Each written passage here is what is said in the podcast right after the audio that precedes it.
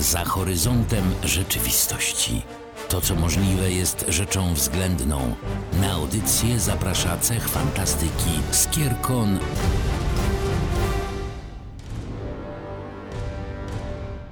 Witajcie w niedzielne popołudnie, tu Iga. I czyli cześć. Dzisiaj porozmawiamy o ważnej dla naszego serca i naszego stowarzyszenia inicjatywie, historii, dniu, ale również o serialu, który ma prawie tyle lat co ja, a mianowicie jak to się stało i z połączenia jakich mocy powstał Kapitan Planeta, dowiecie się niedługo. Dzisiaj długo debatowałyśmy z Igą, o czym Wam tutaj powiedzieć, jeśli chodzi o te kwestie związane z Dniem Ziemi i o te kwestie związane z ochroną środowiska, z dbaniem o zasoby, i zagrożeniami środowiskowymi, które ewidentnie mają silną reprezentację w literaturze czy filmie fantastycznym. Tutaj o ochronie środowiska, o zagrożeniach, o nadużywaniu zasobów i tak dalej jest mnóstwo w fantastyce. Chyba um, trzeba to podkreślić, że fantastyka, która jest jakimś rodzajem wizji, jakimś rodzajem ostrzeżenia, jakimś rodzajem przejrzenia się ludzkości w literaturze, jeśli można tak powiedzieć. Fantastyka pełna jest wątków środowiskowych i gdybyśmy chcieli słuchać tego, co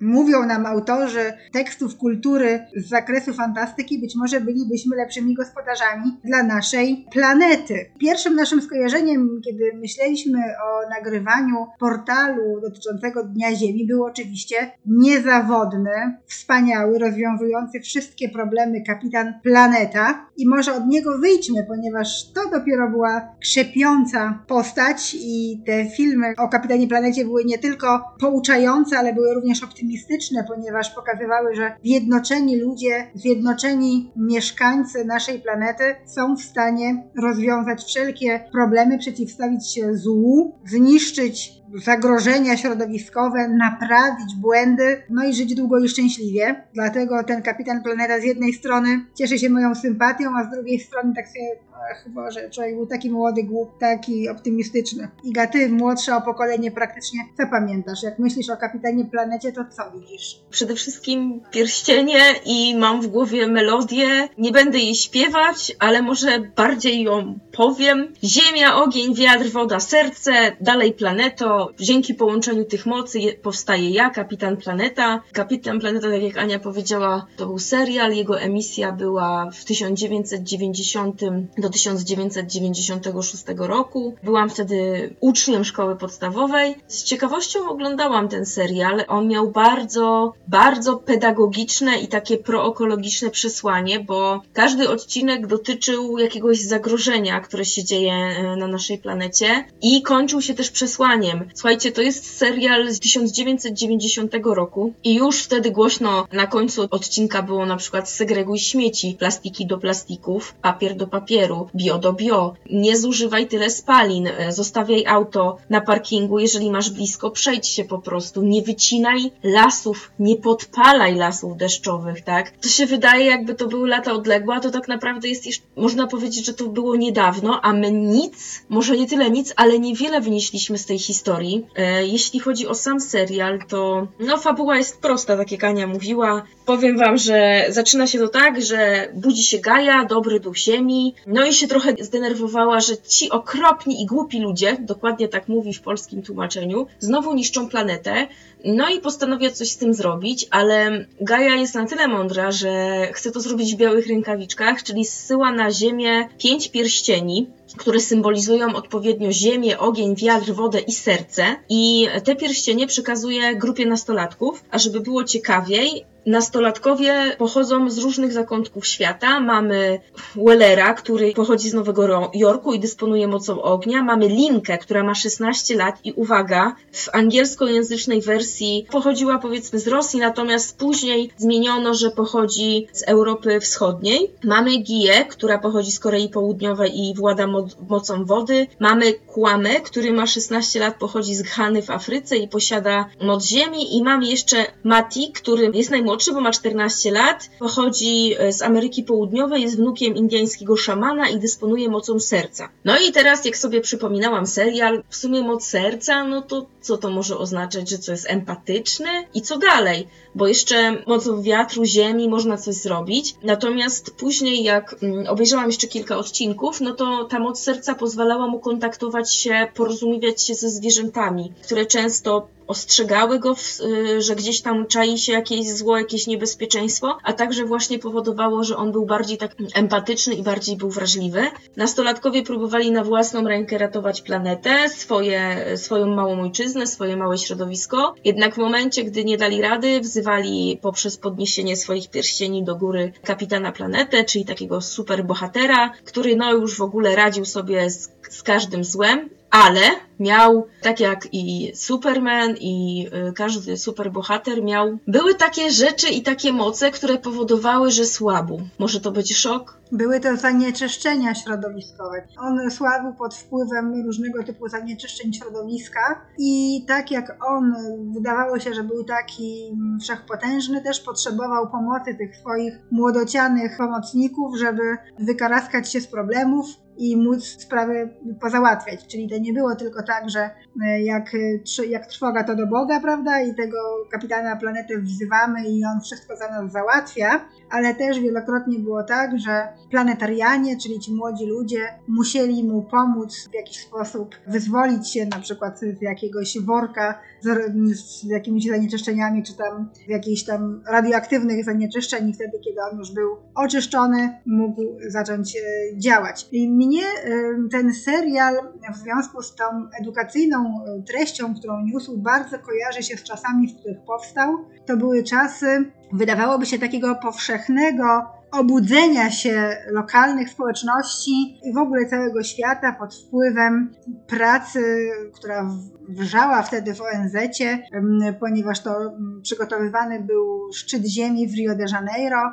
Teoretycznie rządy państw wzięły sobie bardzo do serca raport granicy wzrostu. Teoretycznie wiedzieliśmy, że jest bardzo źle E, wiedzieliśmy powiedzmy od lat 80., najbardziej oporni się w latach 80. dowiedzieli, że e, nie można się rozwijać w nieskończoność i czcić w nieskończoność PKB, prawda, w sytuacji, w której żyjemy na planecie z ograniczonymi zasobami.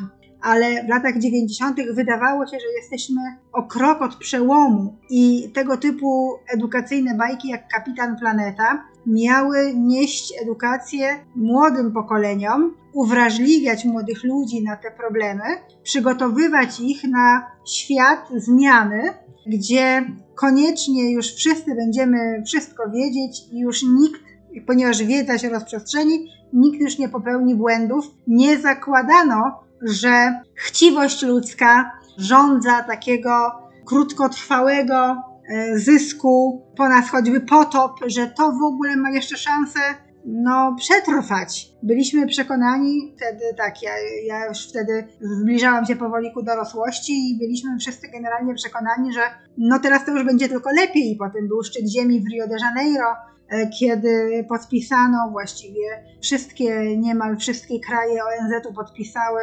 konwencję o różnorodności biologicznej. Agenda e, przecież e, wtedy też powstała dla lokalnych społeczności w jaki sposób działać, jak lokalne społeczności powinny dbać o swoje środowisko. Właściwie dostaliśmy do ręki gotowe instrukcje, jak budować społeczności w oparciu o zrównoważony rozwój. To był ten czas. Myślenie o tym teraz napawa mnie goryczą, ponieważ od tego czasu no, minęły już naprawdę dziesięciolecia i jesteśmy w znacznie poważniejszych kłopotach niż wtedy, chociaż przecież tak wiele zmieniło się na lepsze tylko, że na przykład spójrzmy na to też w ten sposób. Poszerzyła się nasza e, świadomość. Młodzi ludzie z pokolenia na przykład mojej córki mają głęboką wiedzę, mają głęboką świadomość trudnej sytuacji, w której się znajdują. Wiedzą też dokładnie, kto ich w tę sytuację, prawda, wpakował. Więc bardzo wiele młodych osób e, ma wiedzę, ma już właściwie nawet też możliwości ekologicznego działania i ma też depresję albo inne problemy psychiczne w związku ze strachem, grozą i świadomością położenia, w którym się znajduje, a nie jest to łatwe położenie. Więc hmm, tylko czekać na kapitana planetę, który to wszystko za nas jakoś rozwiąże, bo jesteśmy naprawdę e, w trudnym położeniu. I myślę o tym, jak wiele dowodów na tę świadomość, jak wiele dowodów na ten niepokój, który gdzieś w społeczeństwie buzuje, mamy właśnie w tekstach kultury, które nas otaczają, które do nas trafiają, które wywołują często mm, poważne dyskusje społeczne. Pamiętasz, mówiłyśmy niedawno o Tolkienie, o tym jego przesłaniu prośrodowiskowym, o Entach, o obronie Shire przed Sarumanem i tak.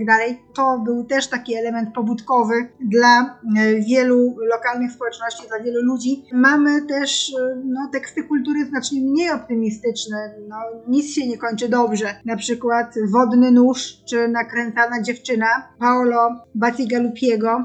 No to są skrajnie, skrajnie pesymistycznie e, przedstawione okoliczności przyrody nie tak odległe czasowo od e, chwili, w której się obecnie znajdujemy, a tak dobrze oparte na wiedzy, na nauce, że kiedy czytałam te książki, to włos mi się jeżył na głowie z rozpaczy, jak bardzo prawdopodobne scenariusze ja tutaj czytam. To taki przykład e, jakby takiego skrajnego podejścia do tych kwestii środowiskowych, bo z drugiej strony mamy na przykład Solar Punk, który pokazuje, że nawet jeżeli zasoby będą się tak szybko wyczerpywać, jak się wyczerpują, to ludzie są w stanie przetrwać. Technologia nas wesprze, e, będziemy potrafili lepiej gospodarować naszą planetą. Przetrwamy, przetrwają najważniejsze, kluczowe ekosystemy i jakoś to będzie, prawda? Czyli są też twórcy, którzy próbują wspierać nas jakoś tak, dać nam jakiś bardziej krzepiący przekaz, dać nam nadzieję i nas e, zagrzewać do walki. Ja jakby na chwilę się wyłamując z takiej powiedzmy konwencji fantastyki, chciałabym zwrócić uwagę naszych szanownych słuchaczy na takie pojęcie permakultura, które to zjawisko mm, filozoficzno-społeczno gospodarcze. Daje bardzo wiele sposobów, jak możemy powstrzymać degradację środowiska, wręcz przeciwnie, sprawić, żeby e, przywracano mu te wartości, na przykład e, w jaki sposób oszczędzać wodę, w jaki sposób gospodarować glebą, e, w jaki sposób uprawiać tę glebę, żeby dawała maksymalny plon przy minimalnym wpływie na środowisko, a jeżeli już mówimy o jakimś wpływie, to żeby to był wpływ korzystny. Permakultura brzmi trochę jak czary, ale jest faktem. Jest jest oparta na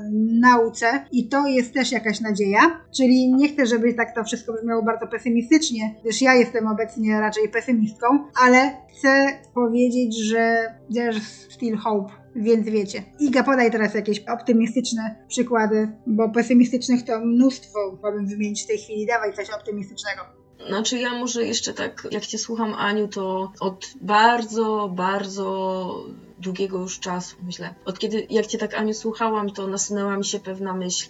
Bawi mnie dosłownie to jest śmiech przez łzy. Komentarz, bawią mnie komentarze ludzi i zaskoczenie, że z pory roku mamy teraz takie przesuwne, niepełne, w kwietniu nagle mamy śnieg, w maju jest jeszcze dość duży przymrozek, nie pada deszcz, albo mamy w, w lipcu bądź sierpniu bardzo gwałtowne burze i nawałnice. I gdy próbuje się edukować społeczeństwo i się tłumaczy, że słuchajcie, do tego to jest spowodowane między innymi zmianą klimatu, który natomiast spowodowany jest no przez człowieka, tak, przez naszą złą współpracę z ziemią, naszą zachłanność w ogóle. I mam wrażenie, że trafiam wtedy na pustkę, u tych słuchaczy, był dla nich niszczenie środowiska, zmiana klimatu, to, to nie jest to samo, to jest niemożliwe. To coś mi się, mi się coś pomyliło, bo przecież nie ma czegoś takiego jak zmiana klimatu, a to są jakieś przecież anomalie. A z roku na rok widzimy już powtarzalność pewnych rzeczy w naturze. Ilość spalin, ilość e, wydobywania ropy, nasza niesegregacja śmieci.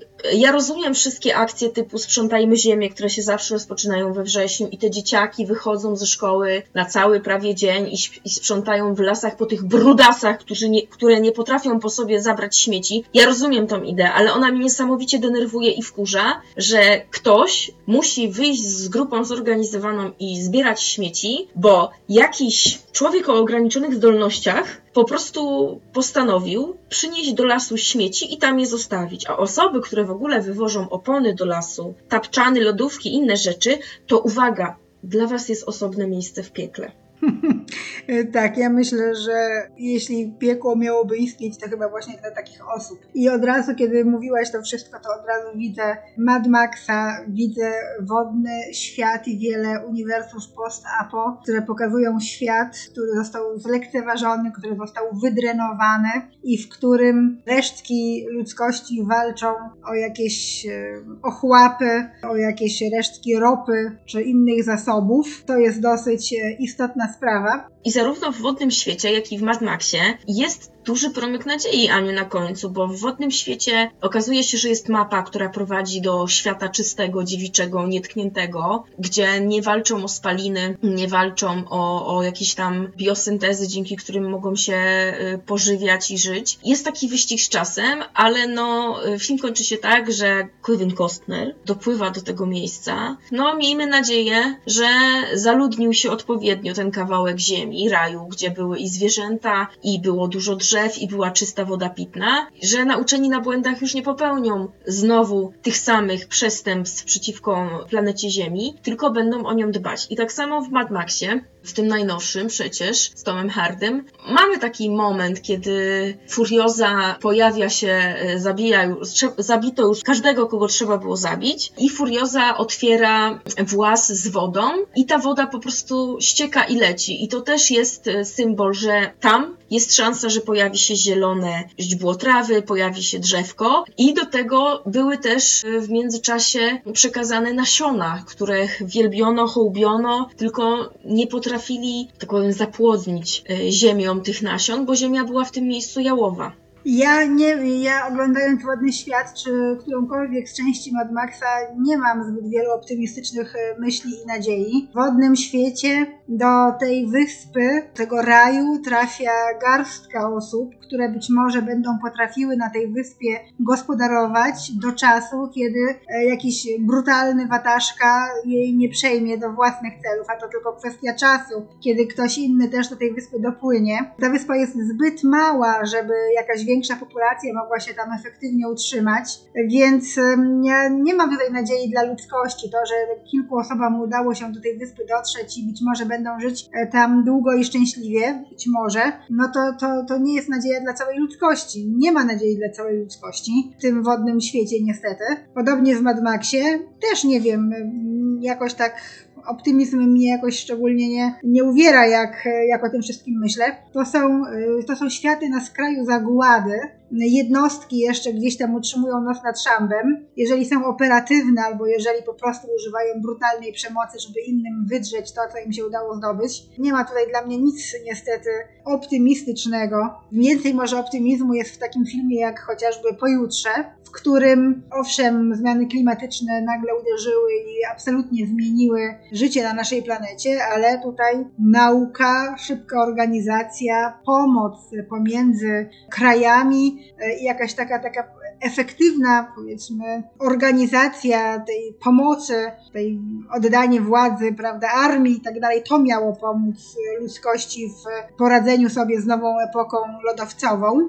No ale tutaj, tutaj no może ta organizacja daje jakieś poczucie hmm, bezpieczeństwa czy nadziei. Widzimy tę nową cywilizację dopiero w zalążku tworzenia się, ponieważ cała północna półkula wygląda zgoła inaczej niż wyglądała jeszcze parę dni temu i jak kraje południa do tej pory bezwzględnie wykorzystywane, drenowane, uważane za gorsze, uważane jedynie za źródło zasobów, jak one zareagują na to, że na ich terenie pojawiają się uchodźcy z całej reszty świata, nagle z żądaniami, to też e, bardzo bardzo niepokojące myśli we mnie budzi.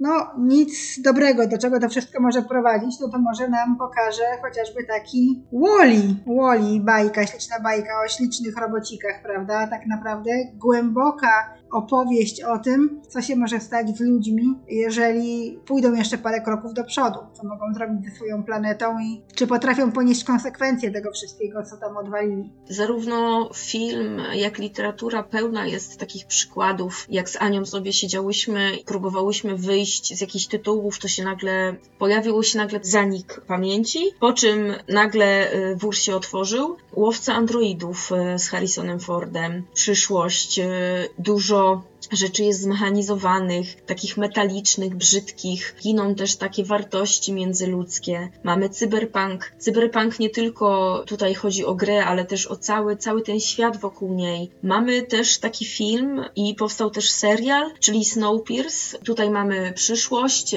Bohaterowie jadą w takim pociągu, który jest perpetuum mobile, on sam się napędza, on jeździ cały czas wyznaczoną taką samą trasą i z tego pociągu nie można wysiąść, ponieważ panuje wielka zmarzlina, zimno, umiera się na zewnątrz i ten pociąg, e, tak jak jesteście sobie w stanie wyobrazić, jak ma wagony, tak każdy, powiedzmy, wagon, przedział odpowiada jakiejś kaście społecznej i na końcu tych wagonów, na samym końcu jest taki szczurzy wagon, przepraszam za określenie, czyli takich um, ludzi wyrzutków, którzy pracują w pocie czoła, aby w tym pociągu pewne rzeczy działały, są niedożywieni, są gnębieni, są bardzo surowo karani, między innymi tak, że za jakikolwiek przejaw buntu, jeden z, z pobocznych takich bohaterów, którego nawet imienia nie pamiętam, więc bardzo pobocznych, ma wystawioną rękę przez specjalną dziurę na zewnątrz, wystarczy kilka sekund i ta ręka mu po prostu odpada. I gdzie jeden z bohaterów próbuje wyjść z tej bardzo złej sytuacji, przemierza każdy wagon, każdy przedział i się okazuje, że im bliżej głowy, tym po prostu dzieje się wszystko. Ludzie żyją tak jakby jutra miało nie być. Sypie się proszek biały, nie będę mówić jaki. E, jest szampan, jest wyuzdanie, są niestety gwałty, są morderstwa w tym pociągu, rodzą się dzieci. Oczywiście jest bardzo duża inwigilacja, duży brat patrzy, ciągle coś wkłada do głowy. E, oczywiście wszystko jest cudowne i wspaniałe, tak jest ludziom przekazywane. Jedzą tam niesamowite pokarmy, a ci na samym końcu pociągu po prostu żywią się odpadami. Odnosząc się do tego, o czym wspomniałaś, czyli do łowcy androidów, dodałabym tutaj jeszcze film Johnny Mnemonik i opowiadanie, na podstawie którego ten film powstał. I cała, cała idea gdzieś wokół cyberpunka, wszystkie te mm, książki, opowiadania, gry, filmy rozgrywające się na Ziemi, wydrenowanej z zasobów, z silnie zanieczyszczonym środowiskiem, cywilizacja teoretycznie cudowna i pełna niezwykłych osiągnięć, a tak naprawdę świat niezdatny już do zamieszkania, niezbyt jest optymistyczne. Żaden z utworów, o których teraz mówimy, nie daje rozwiązań, nie daje jakiejś optymistycznej wizji, opowiada pewne historie pewnych osób, pewnych bohaterów, które mogą wykaraskać się z jakichś problemów, ale czy tak naprawdę jest dla nich jakaś nadzieja, też trudno powiedzieć. Cyberpunk nie jest stylem w kulturze, który ma nam dać jakąś nadzieję, ma nas ostrzec przed tym, w jakim kierunku zmierzamy, ufając nadmiernemu rozwojowi cywilizacji cyfrowej, ile nas to może tak naprawdę kosztować i jak długo też możemy się oszukiwać, że jest wszystko w porządku tylko dlatego, że zażywamy takie lub inne środki które nas oszukują, bo tak naprawdę rzeczywistość jest y, brutalna. I tutaj od razu przeskakuję mentalnie do twórczości Rafała Kosika, który tak jak ma świetne i bardzo optymistyczne i bardzo mądre książki dla młodszych czytelników, które ja zresztą bardzo lubię i które mm, czytam pasjami, tak książki dla dorosłych y, Kosika są tak bardzo ponure i nieoptymistyczne, jak można sobie tylko wyobrazić. Wspomnę tutaj tylko o dwóch, o Marsie i o Różańcu, które pokazują mm, świat na skraju zagłady, e, pełen oszustwa, pełen jakiejś takiej właśnie mm, złudnej e, nadziei, złudnej normalności, która jest fikcją pod wieloma względami. Nie wiem, czy tutaj spoilerować, czy nie. W każdym razie Mars rozgrywa się w dużym stopniu na, jak sama nazwa wskazuje, książki na Marsie, który miał być nadzieją dla ludzkości, kolonią, życzliwą kolonią, na której można się osiedlać, na której można pracować, na której jest wiele perspektyw. No, czym się okazało ostatecznie, no to, to już naprawdę nie powiem. No i Różaniec też przedstawiający świat po jakiejś bliżej nieokreślonej apokalipsie, w której technologia w zdumiewający sposób próbuje utrzymać ludzkość przy życiu, ale po co? I czy taka ludzkość to w ogóle jeszcze jest ludzkość? No też um, od, razu, od razu już mi się Weidel tutaj przypomina i jego utwory, bo nigdy, zawsze czytając Kosika, myślę o twórczości Zajdla też niezmiernie nieoptymistycznej, więc tutaj ten ciąg skojarzeń jest niefajny, więc musimy wyjść z tego zaklętego kręgu braku optymizmu w tekstach kultury. I bym na przykład przeszła do takich, e, takich e, tekstów kultury jak chociażby Baśniobór i wszystkie jego części Brandona Mula, gdzie istnieją rezerwaty dla zagrożonych istot magicznych, w tych rezerwatach te wszystkie wspaniałe istoty są chronione, bezpieczne przed człowiekiem, przed cywilizacją. Z drugiej strony człowiek jest bezpieczny od tych istot, bo wiadomo, że te wszelkie jednorożce, smoki, mantikory i roki i wiele, wiele innych potężnych stworzeń, gdyby nagle wydostało się na wolność, mogłoby tutaj nieźle namieszać. Ale e, podoba mi się idea zachowania tych niezwykłych istot, które mogłyby zniknąć z naszej planety pod wpływem zderzenia z cywilizacją, no, że mają takie swoje miejsca, gdzie są bezpieczne i mogą sobie żyć zgodnie. e, ze swoją biologią. Taki przykład troszeczkę bardziej optymistyczny. To może teraz też jakiś przykład e, żartobliwy. Cała Ziemia może być postrzegana jako rezerwat przyrody, na przykład w Lilo i Stitch. Ziemia jako rezerwat dla komarów, rzecz poważna, więc jesteśmy absolutnie niezagrożeni jako żywiciele komarów mamy jakąś szansę na przetrwanie. Właściwie nie wiem, czy bycie żywicielem dla komara nie jest najsensowniejszą rzeczą, którą robi człowiek na tej planecie. Ja sobie tak pomyślałam, słuchajcie, może to jest szalone o Sapkowskim i Wiedźmin. E, mamy tam przecież Brokilon, czyli miejsce leżące nad rzeką Wstążką. To jest święty las Trajt. Y, matecznik jest znany ze swojej dzikości, niebezpieczeństwa, jakie tam czyha na ludzi. No nie każdy może do niego wejść, trzeba znać wejście, być w ogóle zaproszonym, nie być intruzem. I triady bacznie bronią swojej kniei przed y, no, każdym złolem, bardzo jej strzegą na śmierć i życie. I no słuchajcie, no to jest święte miejsce. Przy tym całym szale, dzikim gonie i wszystkim, co się dookoła dzieje, polowaniu na jaskółkę, walkach, morderstwach i innych dziwnych rzeczach, czarodziejach, mamy taką zieloną ostoję która jest święta, gdzie znajdują schronienia osoby, które jej potrzebują, które chcą się też wyciszyć, wyzdrowieć, ale które ten las, ten matecznik, ten bór do siebie też zaprasza, nie wygania, aczkolwiek tam też jest tak jak z gościem, czyli że nie za długo, ale warto. To ciekawe, że wspomniałaś o Brokilonie. To jest rzeczywiście takie miejsce dzikie i święte w sadze Wiedźmina, ale osaczone cywilizacją z każdej strony. Cóż, driady ustępujące pięć popiędzi, gdzieś tam e, walczące o zachowanie jakiejś przestrzeni dla siebie, dla tej dzikiej, e, świętej przyrody, ale w wielu punktach e, sagi jest wspomniane, że te magiczne stworzenia, z którymi walczą Wiedźmini, to tak naprawdę już są właśnie zagrożone gatunki, że Wiedźmini właściwie z obrońców ludzkości e, zmienili się w eksterminatorów ostatnich e, egzemplarzy jakichś cennych i rzadkich gatunków. Widzimy w sadze świat, który dotarł do pewnego punktu przełomu. Dotarł już do momentu, w którym można powiedzieć, że ludzie wyrwali się nieco z kleszczy mm, dzikiej przyrody, potrafią zadbać o siebie, potrafią wybudować duże miasta, potrafią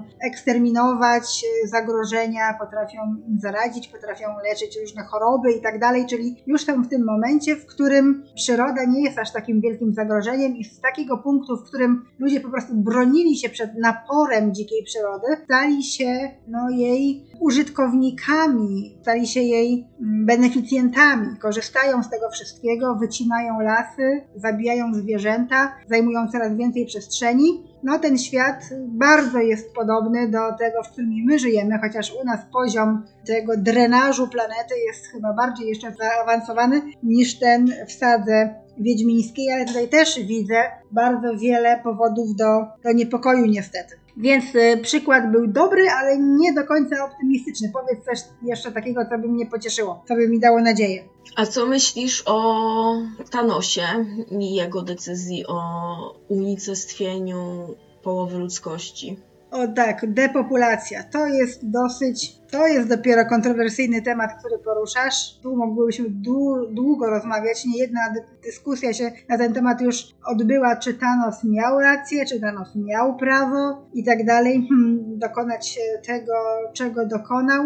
Boję się, że gdybyśmy się w to zagłębiły, to doszłoby tutaj do dyskusji na bardzo poważne tematy. Znam wiele osób, które uważają, że to była dobra decyzja i to było dobre działanie, losowe, nic personalnego, po prostu połowa nagle cyk nie wiem, czy to jest rozwiązanie. Dla Thanosa było na pewno scena kończąca. Przecież Thanos ściąga swoją zbroję, wiesza ją na, tak jak na strach na wróble, idzie zadowolony siać sobie zboże czy, czy coś innego, jakąś inną roślinę i nareszcie odpoczywa i wzdycha i w ogóle jest cudownie i wspaniale, bo ja z jednej strony jestem w stanie go zrozumieć, jakie pobudki nim kierowały, ale z drugiej strony odzywa się we mnie taka ludzka natura, że nie chciałabym e, tracić przyjaciół i wolałabym, żebyśmy jednak bardziej w edukację poszli i świadomość niż taką destrukcję, no bo już mieliśmy kilku takich w historii ludzkości niemoralnych ludzi, którzy niszczyli innych za to, że byli inni. To nie jest rozwiązanie. Podobnie nie jest rozwiązaniem oszczędzanie zasobów naszej planety kosztem innych planet, jak to mamy na przykład w awatarze, który staje się dla ludzkości tak zapasową spiżarnią, z której można wyciągnąć mnóstwo zasobów, kosztem oczywiście nie tylko przyrody tej,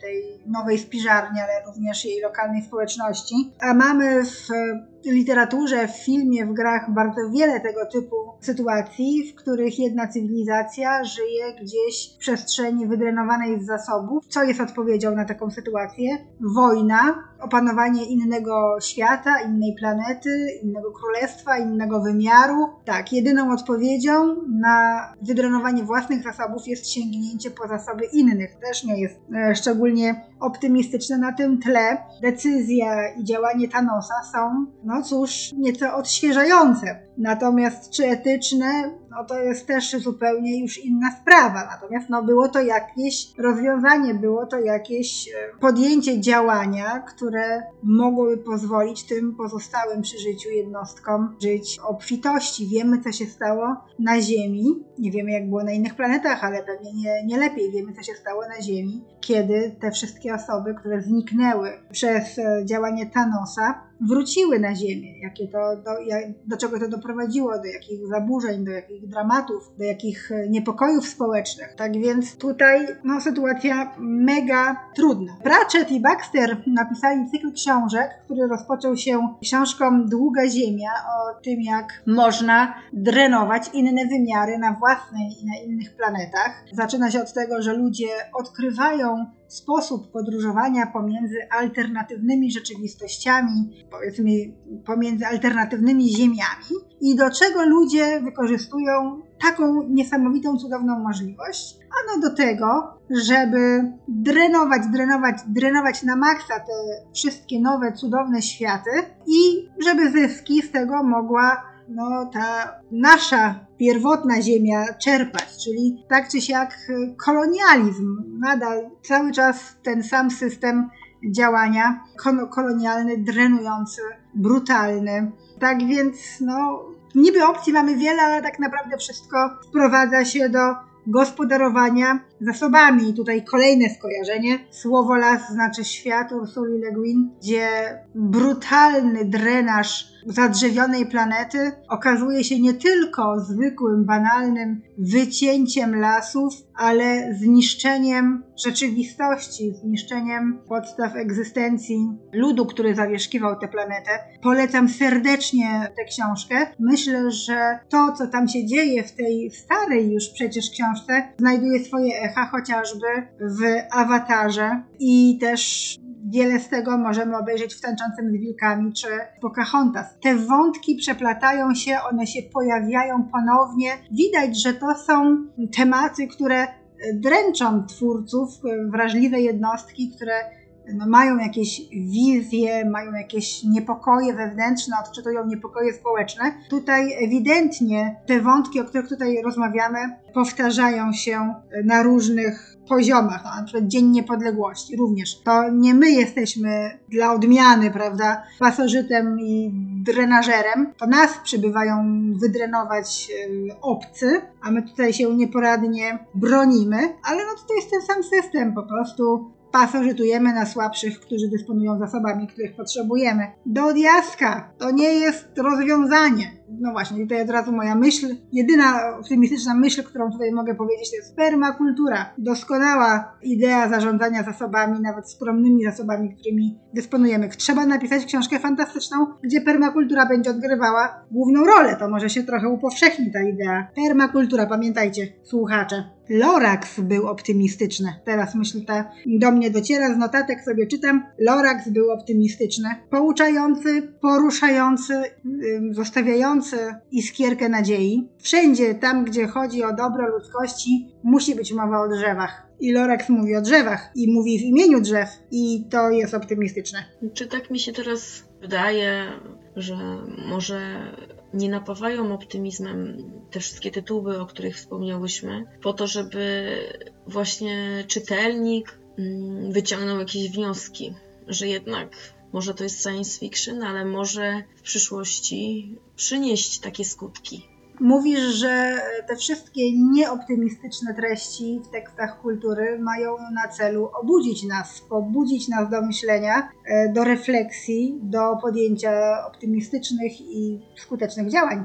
Znaczy mam taką nadzieję, ale wiem też jak działa prawo rynku. Wiem, że pewne rzeczy się bardziej klikają, sprzedają i tak to wygląda, ale z drugiej strony mam nadzieję, że to drugie dno, czyli no słuchajcie, no to, że tobie się wydaje, że nie, że nie posegregujesz śmieci, nic się nie wydarzy, pomyślało tak milion osób i te oceany po prostu wyglądają bardzo źle. I jeżeli twoja puszka po coli popłynie sobie rzeczką i ty już jej nie widzisz, ona wpadnie do morza, potem do oceanu i potem w Indiach, w świętej rzece, ludzie myją się oprócz tego, że z prochami swoich zmarłych, bo taki mają nadal zwyczaj, to jeszcze z twoją puszką po napoju gazowanym. Może jest też tak, że wiemy, co się stanie na naszej planecie, kiedy no, nie pójdziemy po rozum do głowy. Nie wiem, czy pamiętasz taki film Tysiąc lat po Ziemi, w której Will Smith ze swoim potomkiem przybywają na planetę Ziemia i muszą zmagać się z rzeczywistością, jaką tutaj zostają, a rzeczywistość ta to są surowe warunki środowiskowe. Organizmy dosyć agresywnie y, nastawione do wszelkich wrogów, przeciwników i potencjalnego pokarmu ponieważ wiedzą, że w tak brutalnym świecie trzeba brutalnie walczyć o przetrwanie i jeżeli nie jesteś gotów do walki, no to stajesz się pokarmem. Więc być może to jest jakby wizja tego, czym może stać się nasza planeta, jak bardzo może stać się nieprzychylna, jeśli nie będziemy potrafili jakoś z nią kooperować. Znaczy z drugiej strony, Aniu, jeżeli ze wszystkiego można zrobić kompost, który później będzie jakimś biopaliwem, w wodnym świecie jest właśnie taki moment, jak się chowa e, zmarłych. Zmarły staje się po prostu biopaliwem. Jego zwłoki przetworzone zostają i napędzają pewne rzeczy. Dość kontrowersyjne, nie każdy musi się ze mną zgadzać, to nie jest też jakaś moja absolutna opinia, natomiast uważam, że jeżeli możemy jak największą ilość śmieci przetworzyć dla dobra nas wszystkich, to niech naukowcy siedzą i opracowują kolejne patenty, które pomogą nam zniwelować plastik, woreczki, aluminium i inne tego typu rzeczy.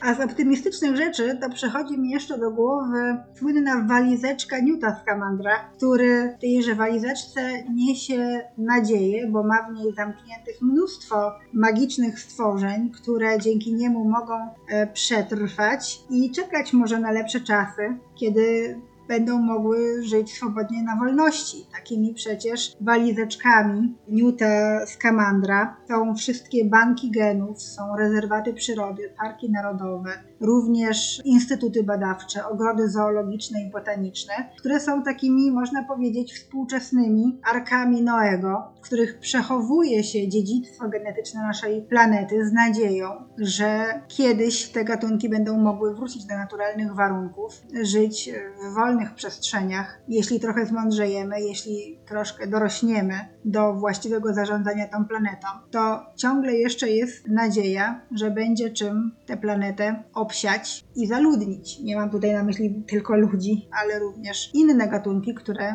zgodnie z konwencją o różnorodności biologicznej mają dokładnie takie samo prawo do życia na naszej planecie, jak i my. Zgadzam się. Ja jestem jeszcze absolutną przeciwniczką bezmyślnego wycinania drzewów, krzewek, przycinania prawie do, do pnia. Natomiast bawi mnie, jak pojawiają się pseudoekolodzy na Facebooku, którzy wygrażają lasom państwowym, Pierwszy przykład z brzegu. Opamiętajcie się w wycince, natomiast te same osoby zamawiają kolejne drewniane meble, schody, kolejne drewniane podłogi. Myślę, że warto też drzewa sadzić dookoła siebie, patrzeć oczywiście na ręce instytucjom zarządzającym lasami i wszystkimi dobrami, instytucjom, które mają chronić nasze środowisko, nasze rzeki. Patrzmy, co się wydarzyło z rzeką Odrą jakiś czas temu, ale też dbajmy o środowisko dookoła siebie, zbierajmy deszczówkę Naprawdę można wystawić beczkę i zbierać deszczówkę do beczki. Nie trzeba sobie specjalnej instalacji za ileś tam tysięcy montować. Posadźmy drzewo, nie tuje. Ja wiem, tuje dobrze wyglądają, można je przystrzyć. Jeżeli nie drzewo, to zamiast tui e, żywopłot. Poszukajmy. Żywopłot jest tak wdzięczny, że po paru latach systematycznej pracy przy nim naprawdę będzie ładnie wyglądał, a jest zdecydowanie lepszy niż tuja. No i tak jak Ania wspominała o kocie na początku naszej rozmowy, koty to są super stworzenia. Wychowywałam się też z kotami. Osobiście wolę psy, bardziej kocham psy, aczkolwiek koty również. Jednak tam, gdzie koty są na wolności, giną ptaki. To nie jest przypadek, o czym Ania słusznie zauważyła. Pamiętajmy, że kot to drapieżnik. Ten piękny, puchaty, mruczący, wskakujący nam na kolanka pupilak to drapieżnik, polujący na ptaki. Iga, masz w sobie ducha apostolskiego, absolutnie. Nie. Bardzo Ci tego gratuluję. Gratuluję i naprawdę podziwiam. A powoli przechodząc do podsumowania, to mam do Ciebie w takim razie takie pytanie. Jakie jest przesłanie, które płynie optymistycznego, wspaniałego, edukacyjnego serialu Kapitan Planet? Każdy z nas ma moc i od nas bardzo dużo zależy, prawda Aniu? Zgadzam się z Tobą i myślę, że cały ten serial opierał się na tym, żeby pokazać młodym ludziom, że to w ich rękach leży przyszłość planety, że muszą nauczyć się rozróżniać dobro od zła, i nie patrzeć krótkowzrocznie, tylko w szerszej perspektywie czasowej, co jest bardzo ważne. Zwróć jeszcze uwagę tylko na ten fakt, że dobrymi postaciami w tej opowieści są bardzo młodzi ludzie, 14-17 lat, podczas gdy złole są z pokolenia ich rodziców. To myślę nie jest przypadek, że ci młodzi ludzie muszą przeciwstawić się systemowi, po którym odziedziczą tę planetę i wygrywają. I to jest chyba najbardziej optymistyczne, co możemy wykrzesać z tej opowieści, że oni zawsze ostatecznie wygrywają. Tego im życzę, Wam wszystkim młodzi ludzie, którzy po nas przejmujecie ten bałagan. Pokolenie moich rodziców zrąbało sprawę. Ja, moje pokolenie nie naprawiło tej, tej sprawy. Wy będziecie się borykać tym, co myśmy Wam tutaj zostawili. To jest okropne, ale odwagi. Ciągle jest nadzieja. I kochani, tak na podsumowanie, 22 kwietnia odchodzi, obchodzimy Dzień Ziemi. Obchodzić go możemy tak naprawdę codziennie. Polecam Wam ekokalendarz, który możecie znaleźć na stronie internetowej, gdzie jest świetnie opisane, co możecie robić dla Ziemi codziennie, nie tylko 22 kwietnia. Polecam Wam również nasze poprzednie portale, bardziej optymistyczne, mniej optymistyczne, no ale takie jest życie. Słuchajcie nas na YouTubie i Spotify'u i mam nadzieję widzimy i słyszymy się niedługo. I pamiętajcie, że Dzień Ziemi jest każdego dnia. Cześć. Cześć.